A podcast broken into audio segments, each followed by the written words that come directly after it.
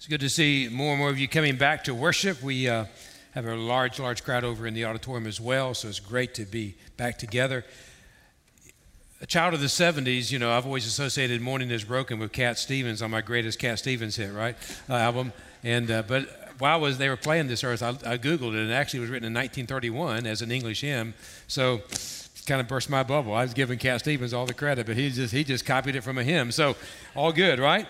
Well, we're talking about the garden this morning. We are visiting parts of the Bible that maybe we haven't been in for a while, or revisiting um, the, the, or visiting the Bible for the first time. And it is my prayer this morning that God's morning will break in your life. That, that his sun will shine in your heart, maybe for the first time ever or the first time in a long time. Now, Lynn and I began our romance uh, in a garden our first official date uh, many years ago, 40 some years ago, in the beautiful Brookgreen Gardens in Georgetown, South Carolina. And this past April, we went back for a visit to Brookgreen Gardens, and uh, it looked like this uh, when we first drove in 40 plus years ago. It was in Brookgreen Garden that I had my first warm potato salad because, you know, Lynn made a picnic and and I asked her, How are you going to keep the potato salad cold? She says, We don't eat cold potato salad in South Carolina. We eat warm potato salad.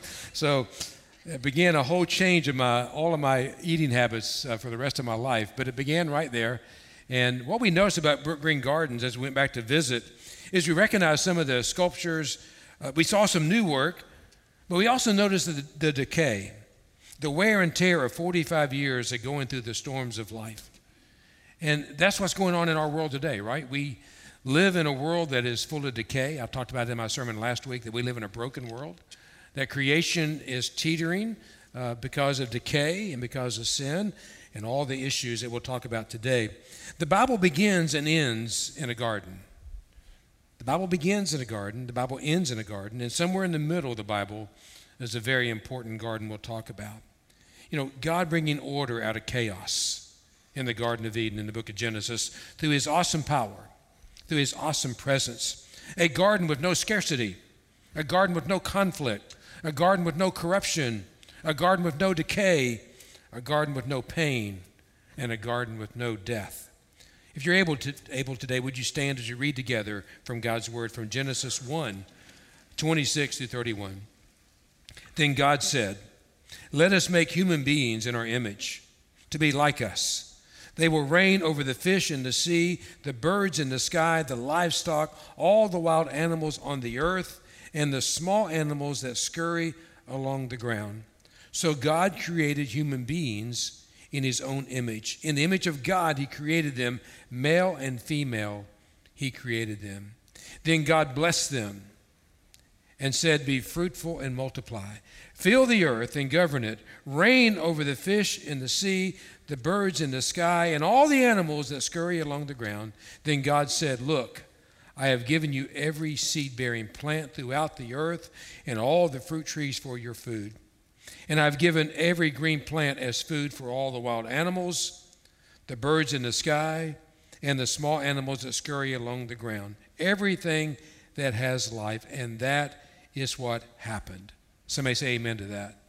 And that is what happened. Then God looked over all he had made and saw that it was very good. And evening passed and morning came, making marking the sixth day. The word of God for the people of God. Father God, may we experience your creative power today in our lives. And where there is decay and where there is brokenness, may you bring life and restoration. In Jesus' name we pray. Amen and amen. You may be seated. As we look at this road trip through the Bible, we begin in the Garden of Eden. And we can learn many things from the Garden of Eden. First is resemblance. You and I were made in the image of God. We were made in the image of God. We were given the very nature of God's DNA in our, in our body, in our, in our chemistry, in our soul and in our psyche. We are made in the image of God, and how far we've drifted in our world from being made in the image of God. Now, I had to look this word up. The sermon team gave me this word, a doppelganger, right? It's a unrelated look-alike. A, a, a double, a living person that's a twin. They say we have a twin, right? Somewhere in the world, there's somebody that looks like you. Well, there are a few times in Publix that people have said to me that, hey, are you Tom Izzo, right? This guy, right? Tom Izzo, the coach at Michigan State. So I get this. It must be when I wear the visor or something and, and they, they, they say Tom Izzo. I'm not really keen on that picture. Um, you know, I don't, I don't see it myself personally. Um, but uh, Tom Izzo is a famous coach at Michigan State University that Kentucky has lost to a few times. But anyway, um, but once I was on a mission trip and some folks came up to me in some third world country and, and they said I look like this guy. Now, you know, I kind of I kind of like that. You know, I mean, I, I you know, um, I can live with that. You know, as Brad Pitt is my twin. Um, Lynn kind of likes that better too.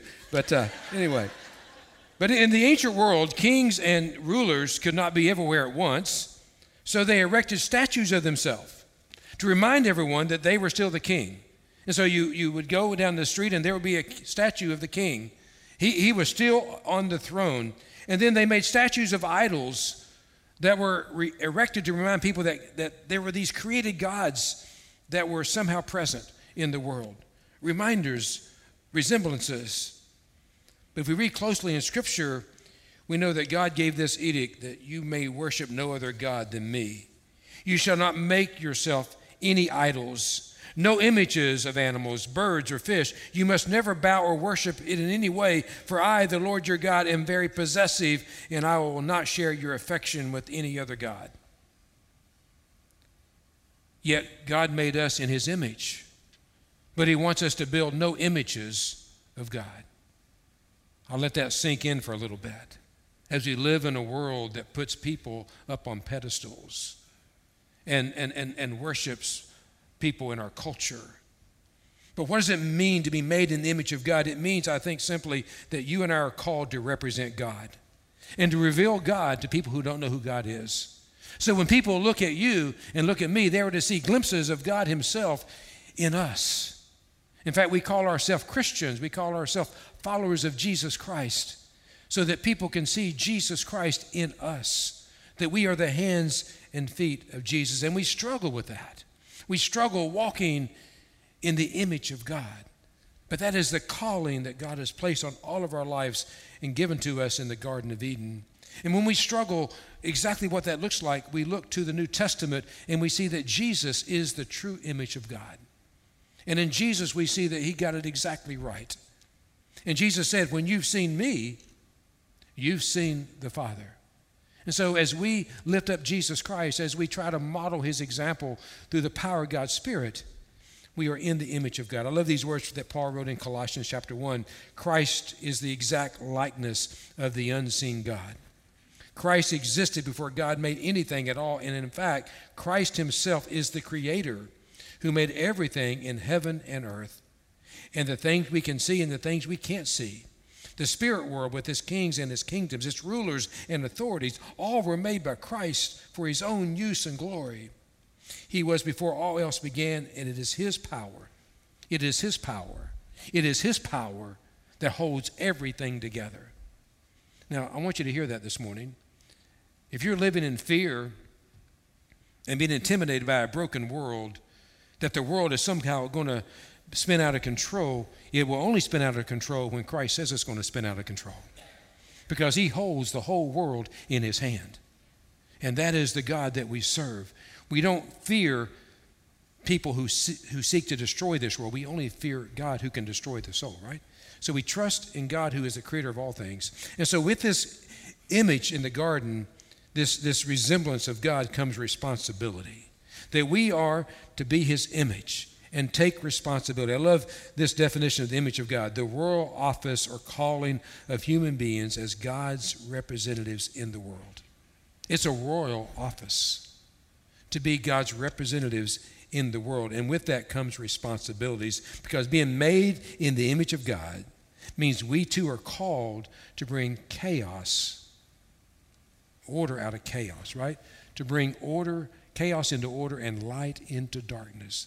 That's our responsibility to bring order into chaos. And, and there's a lot of chaos in our world today, is there not? And it is up to you, as God's representatives, to use God's creative power to bring order to the chaos. In Psalm 8, we read these words What are mere mortals that you should think about them? Human beings that you should care for them. Yet you made them only a little lower than God and crowned them with glory and honor. You gave them charge of everything you made, putting all things under their authority. If you are here today, a follower of God, follower of Jesus Christ, God has put all things under your authority. Through the presence of the Holy Spirit in our lives, we have the capacity, the God given capacity to bless the earth. Do you get that responsibility? God has given you, through the Holy Spirit, the capacity to bless the earth with goodness, to bless the earth with generosity. We stand before God one day, He'll, say to us, What did you do with the goodness I bestowed upon you? What did you do with the generosity I poured into your life? We've been given the capacity to love, capacity to show mercy, capacity to practice justice and compassion, and through the Holy Spirit, holiness.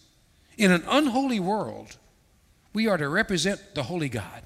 It's an awesome responsibility that was given to creation in the Garden of Eden. We represent God with the words that we speak. That you and I have the words to speak life, or we can speak death. We can condemn, or we can lift someone up. The words that we speak, do they represent God in your life? You're, we represent God through our families and how we love each other. We represent God in living out His will for marriage. We represent God in the way we work.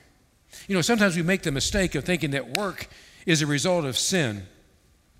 Work was going on in the garden long before sin entered the picture because God had given Adam and Eve a garden to cultivate. And cultivation, we know, takes some work, it takes some sweat, it takes some effort. And we honor God, we resemble God, we represent God with our work. Work existed before the fall. We represent God with our Christian service when we tell others about Christ in our actions and our words. And we represent God when we serve in a civic way. We need, I said in my sermon a couple weeks ago, that we need godly men and women to get involved in civic government, do we not? There's enough chaos out there. And as Christians, we're called to bring order to chaos. And God will give our leaders wisdom and guidance to make better decisions so that we can live at peace with one another and get along with each other. That is what it means to represent God. Wesley, John Wesley, the founder of the Methodist movement, said, The world is my parish. Not Lexington is my parish. Not Lexington County is my parish. Not South Carolina is my parish. The world is my parish. And what does he mean by that? He means that we are to provide a Christian influence for the whole world. The whole world. Jesus said, Go and make disciples of the whole world not just your immediate area, not just your neighborhood, not just to your friends, not to your coworkers, but to the whole world because God gave us dominion, God gave us authority over creation. So you and I are called to care for all that God has made. We are called to shape and develop creation and make the most of it for His glory. But too oftentimes we relinquish our responsibility and let those who think they know what they're doing run the show. And how's that working for us? Not real well, right? And we, we are called to step into the fray and step into the chaos, and with God's help, bring order and bring His holiness to the world. So, resemblance, responsibility, and then we see that God wants us to have relationship. You know, as we read the great uh, opening narrative there from Genesis 1. Then God said, Let us make human beings in our image to be like us. Who, who's us? Who is us? In creation, it was God the Father, God the Son, God the Holy Spirit. That's why we are a Trinitarian church. We believe in the Trinity. God was not alone in creating, God was in relationship in creating. We serve a God of relationship. God made you and I for relationships, and God desires a personal relationship with you. If you're going through life in isolation, if you're going through life all by yourself, if you're doing your own thing in life, you've missed the whole reason that you're put on the planet. You're put on the planet to be in relationship with Almighty God, the creator of the world. Job 7 says this What is man that you magnify him and that you are concerned about him? That you examine him every morning and try him every moment. Do, do you know, did you know that God is examining our lives every morning? Every morning, we look at our phone and we look at our calendar and we look at our schedule, and we look at our to do list, and we think, oh, this is my day. God's looking at you and going, what are you going to do for me this day? This is the day that I have given you. This is the breath I've given you to breathe. What are you going to do for me today? Why is God interested in you? Is it to control your life? Is it to discipline your life? God loves you. And God wants to be in fellowship with you. He wants a personal, close relationship with you and me. He wants you to invite Him into your day. You know, and God is about relationship, a personal relationship with His people.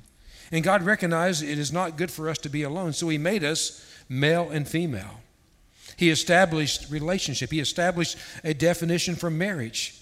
In defining marriage, Jesus refers back to the garden the Garden of Eden when he says, Have you not read that he who created them from the beginning made them male and female? He said, Therefore, a man shall leave his father and mother and hold fast to his wife, and the two shall become one flesh. We live in a world that wants to redefine the creation and redefine what God has clearly established us for relationship. And between a male and a female is a definition, I believe, of biblical marriage. It's a debate right now in the church of all places. God's word is clear from the beginning. It's about relationship that He designed. Now, in the Garden of Eden, we know, most of us know the story if we've been to the Garden of Eden in Scripture before, but if you've never been there, you'll know that in the midst of enjoying God's creation, there was an interruption and there was an insurrection. There was an interruption and there was an insurrection. In Genesis 3, the serpent was the shrewdest of all the wild animals the Lord God had made. One day he asked the woman, Did God really say? How many of you heard somebody whisper that in your ear? Did God really say? Did God really mean it that way? I get that all the time. I don't, I'm not sure that's what God really meant. Well, I'm going to take it pretty literal, right? Did God really say you must not eat the fruit from any of the trees of the garden? That seems kind of foolish. Of course, we may eat fruit from the trees in the garden, the woman replied. It's only the fruit from the tree in the middle of the garden that we are not allowed to eat. God said, You must not eat it or even touch it. If you do, you will die. See, God was establishing boundaries in the garden. That there were things that were good for the people and there were things bad for the people. And what is, what is the lie the serpent says? You, you, you won't die. That's, that, that's, don't believe that stuff. God knows that your eyes will be open as soon as you eat it, and you will be like God, knowing both good and evil. What is the great sin of our world? Is we want to be God. We want to call the shots. This is my stuff. This is my day. This is my time. This is my talent. This is my whatever. I, it's mine. It's mine. It's mine. It's mine. It's mine. And I'm going to do whatever I want to do. No, it's not. It's God's. Everything that we have in this world is not ours. It's God's. And just I'm doing a couple funerals this. Uh, we're doing two funerals today in the church. I'm headed to do a funeral lately, and there will be no, you know, moving van, you know, at the graveside. Right? We're gonna we're gonna depart with nothing. We came to this world with nothing. We'll leave with nothing. You'll be like God, knowing both good and evil. The woman was convinced. she saw that the tree was beautiful and its fruit looked delicious, and she wanted the wisdom it would give her. So she took some of the fruit and ate it. And then she gave some to her husband who was with her, and he ate it too. At that moment, their eyes were opened, and they suddenly felt shame at their nakedness. So they sewed fig leaves together to cover themselves. Now, we understand this teaching here. If you remember back as children or as parents to small children, or now grandparents, or if you're a child here today and listening to these words, you know there are things that your parents say, that's not good for you. That's not going to be a good thing to do. That, that will bring you harm and that'll bring you danger. And yet, what is the tendency of all of us as children? We want to do it our way. We got to find out. We got to get burned. We got to get hurt. We got to get sometimes crushed and defeated. It's the same continuation. So I want to talk for a moment about Adam's two sins. I'm not going to talk about Eve's sins. I'm going to let Lynn, she's going to come up and preach on that one morning and talk about Eve's sins. But I can speak about Adam's sin. I, I understand Adam's sins. And the, the Lord laid this on my heart this morning or this week. I never thought about it this way before, so thank you, Lord, for giving me a new insight. It is Adam's first mistake was this. He loved his wife more than he loved obeying God. He loved his wife more than he loved obeying God. Nothing wrong with loving your wife. Nothing wrong with loving your family. But if we are loving our spouses more than we're loving God, it's not what God intends. Scripture is clear, and Jesus confirmed it. He says, The greatest commandment is what? Is to love the Lord your God with all your heart, mind, and soul. And then love your neighbor as yourself. Today, I believe the besetting sin, which is rampant in our society and rampant in our world, began in the garden. That we've reversed that commandment. We make loving people more important than loving and obeying God. We are too afraid of being canceled or crushed by people that were willing to risk disobeying God. And disobeying God has become our, our, our, our, besetting sin because we are so concerned about getting it right with people. Now, we're called to love people, for God so loved the world that he gave his only Son, that whoever believes in him would not perish but have everlasting life. But if you read throughout Scripture, is we're told to put nothing in our life in front of God that God loves us and we're to love God with all our heart, mind, and soul. First John says it this way stop loving this evil world and all that it offers you. For when you love these things, you show that you do not really love God. When you love these things and love these situations and love these people more than you love God, you show that you really don't love God. They are from this evil world itself, they are not from God. So, my friends, let me just challenge us. If we're going to live in the beauty of God's creation, is we cannot elevate our love for people or the culture over our obedience to God. And when we truly obey God, we will love the way God wants us to love. You know, and, and part of that is loving people enough to point out where they are disobeying God in their own life. You know, I want to love. I want people to love me enough to come to me and say, Jeff, I think you're stepping out of where God's will for your life is. Not to just say, well, you know, I don't want to offend Pastor Jeff because you know he's the pastor. You know, you know, no, we, we need people to tell us the truth because they love us. Now that's his first sin. What is his second sin? Very simply, he didn't crush the serpent. He didn't crush the serpent. He was given dominion in the garden. He was given authority in the garden, and he didn't crush the serpent. He gave up his dominion to be dominated by evil. We live in a world that's being dominated by evil because we gave up our dominion. We've given up our authority. Adam was to steward the garden for God, but he allowed the serpent to steal the garden. How much of God's glory has been stolen by a serpent who wants to steal the glory of God? I'm amazed at the people in our world today who we elevate up on pedestals. I will try not to go on a tangent here too much. But we see Christian people who are celebrities who want to give God the glory, and they're, they're condemned in our world today because you're not supposed to give God the glory. You're supposed to take all the glory for yourself, but not give God any glory at all. That's the world we live in. We've got to recapture the authority of Almighty God. We've got to recapture our, our dominion that God has given to those of us who believe in Him. Don't make those two mistakes. And then we fast forward, if we could, to the middle of the Bible and the Garden of Gethsemane. Can I take you there for a moment? Mark 14, they went to the olive grove called the Garden of Gethsemane. And Jesus said, Sit here while I go and pray. He took Peter, James, and John with him, and he became deeply troubled and distressed. He told them, My soul is crushed with grief to the point of death. He was crushed with grief to the point of death. Why? What was he crushed about? The sins of the world were weighing down upon Jesus. The brokenness, the decay of our world. Stay here and keep watch with me. He went a little further and fell to the ground. He prayed that if it were possible, the awful hour awaiting him might pass him by. What was the awful hour awaiting him? It was the cross, where Jesus Christ would go and suffer and die for the sins of the world. Abba, Father, he cried, Everything is possible with you. Please take this cup of suffering away from me, yet I want your will to be done and not my will. I want your will to be done and not my will. You see, in the Garden of Eden, in the Garden of Eden, Adam in essence prayed, Father, not thy will, but my will. Not my will, but her will.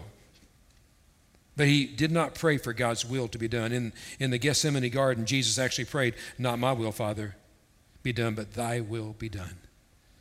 So I ask us the question this morning whose example are you following? Are you following the example of Adam who prayed, Not thy will, God, my way? Or will you follow the example of Jesus who prayed, Not my way, Father, but thy way? And look at the difference of the outcome of the two gardens. It's incredible the difference in the Garden of Eden and the Garden of Gethsemane. I love the movie The Passion of Christ, where Mel Gibson depicts the Garden of Gethsemane scene. If you've seen the movie, I think it's one of the most powerful moments ever captured on film. It captures the reality of our situation. Because as Jesus is praying, in the garden in this film, there's a serpent that is crawling beneath the feet of Jesus as he kneels there praying for God's will to be done, not his will to be done. And as he stands from praying, when he's has given his full surrender to God, then he crushes the serpent. He crushes the serpent. He didn't play with the serpent. He didn't, he didn't tolerate the serpent. He crushed the serpent as an indication what would happen on the cross. You see, Jesus did what Adam was unwilling to do, and it changed everything for the whole world. In the Garden of Eden, there was resistance to God's will.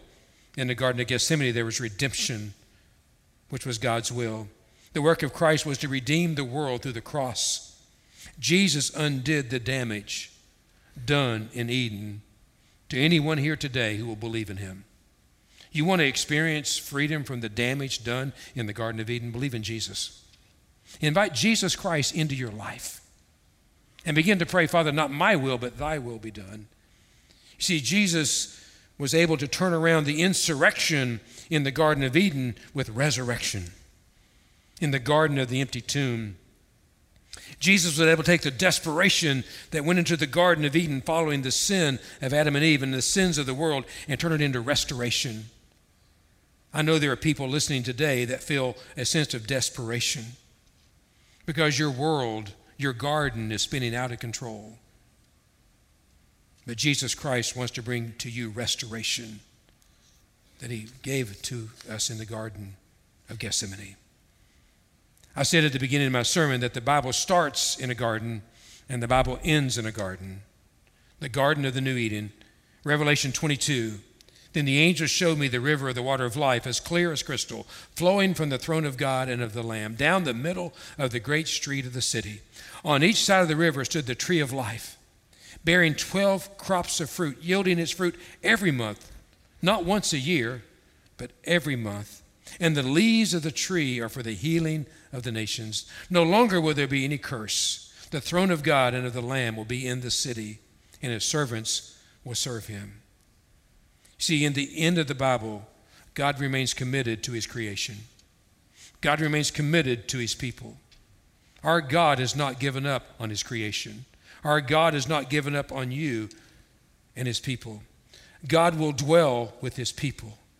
We will be invited to rule and reign with God. Aren't you glad about that? We will serve God in a new kingdom and a new earth. You know, this idea that heaven's going to be like floating around on a cloud, I want to do that for a little while. But, uh, you know, that's going to get kind of boring after a while, right? You know, maybe you, you, know, you do some cloud jumping, you know, and cloud surfing and all that. But then, what else is there to do, right? I believe we will rule and reign with God. I believe that we'll be serving God in, in, in, wonderful ways. Those who are faithful in little things, Jesus said, will be made faithful in great things, ruling and reigning with God in the new Eden. There will be no more death. Those who have suffered oppression and injustice, God will wipe away their tears. There will be no more mourning, no more pain, no more pettiness. Somebody say amen to that. No drama. Amen, right? No drama. Well, I guess, uh, anyway, don't get me there. Um, no more lies. No cemeteries. No hospitals. No psychiatric wards. No disease. No dementia. The new earth will be a place of peace. There will be no more curse. The curse of sin will be broken. And somebody say amen to that, right? See, God is not through yet. And God is not through with you yet. Now, while we await the Garden of the New Eden, I believe we, we, we dwell in the Garden of Decision. We've all got a decision to make. We toil in a land of thistles and weeds, praying for God's kingdom to come and God's will to be done. We're not where we will be one day. Amen? But what are we called to do? We're called to cast the vision of God's new creation by our words, our worship, our witness, and our work. We're to cast a vision to the weak, to the poor, and those who do not know the love of God. As you wait in the garden of decision, evil has been defeated, but evil has not been eradicated. And we need to learn from the mistakes that Adam made. I will tell you, and you know this, don't be blindsided by evil. Expect evil. You will encounter evil this afternoon. Don't be blindsided by it. Don't be tricked by it. Don't be, don't be swept up in it. Escape evil. And, church, hear me when I say this. We've got to expose evil. Be willing to expose evil for evil.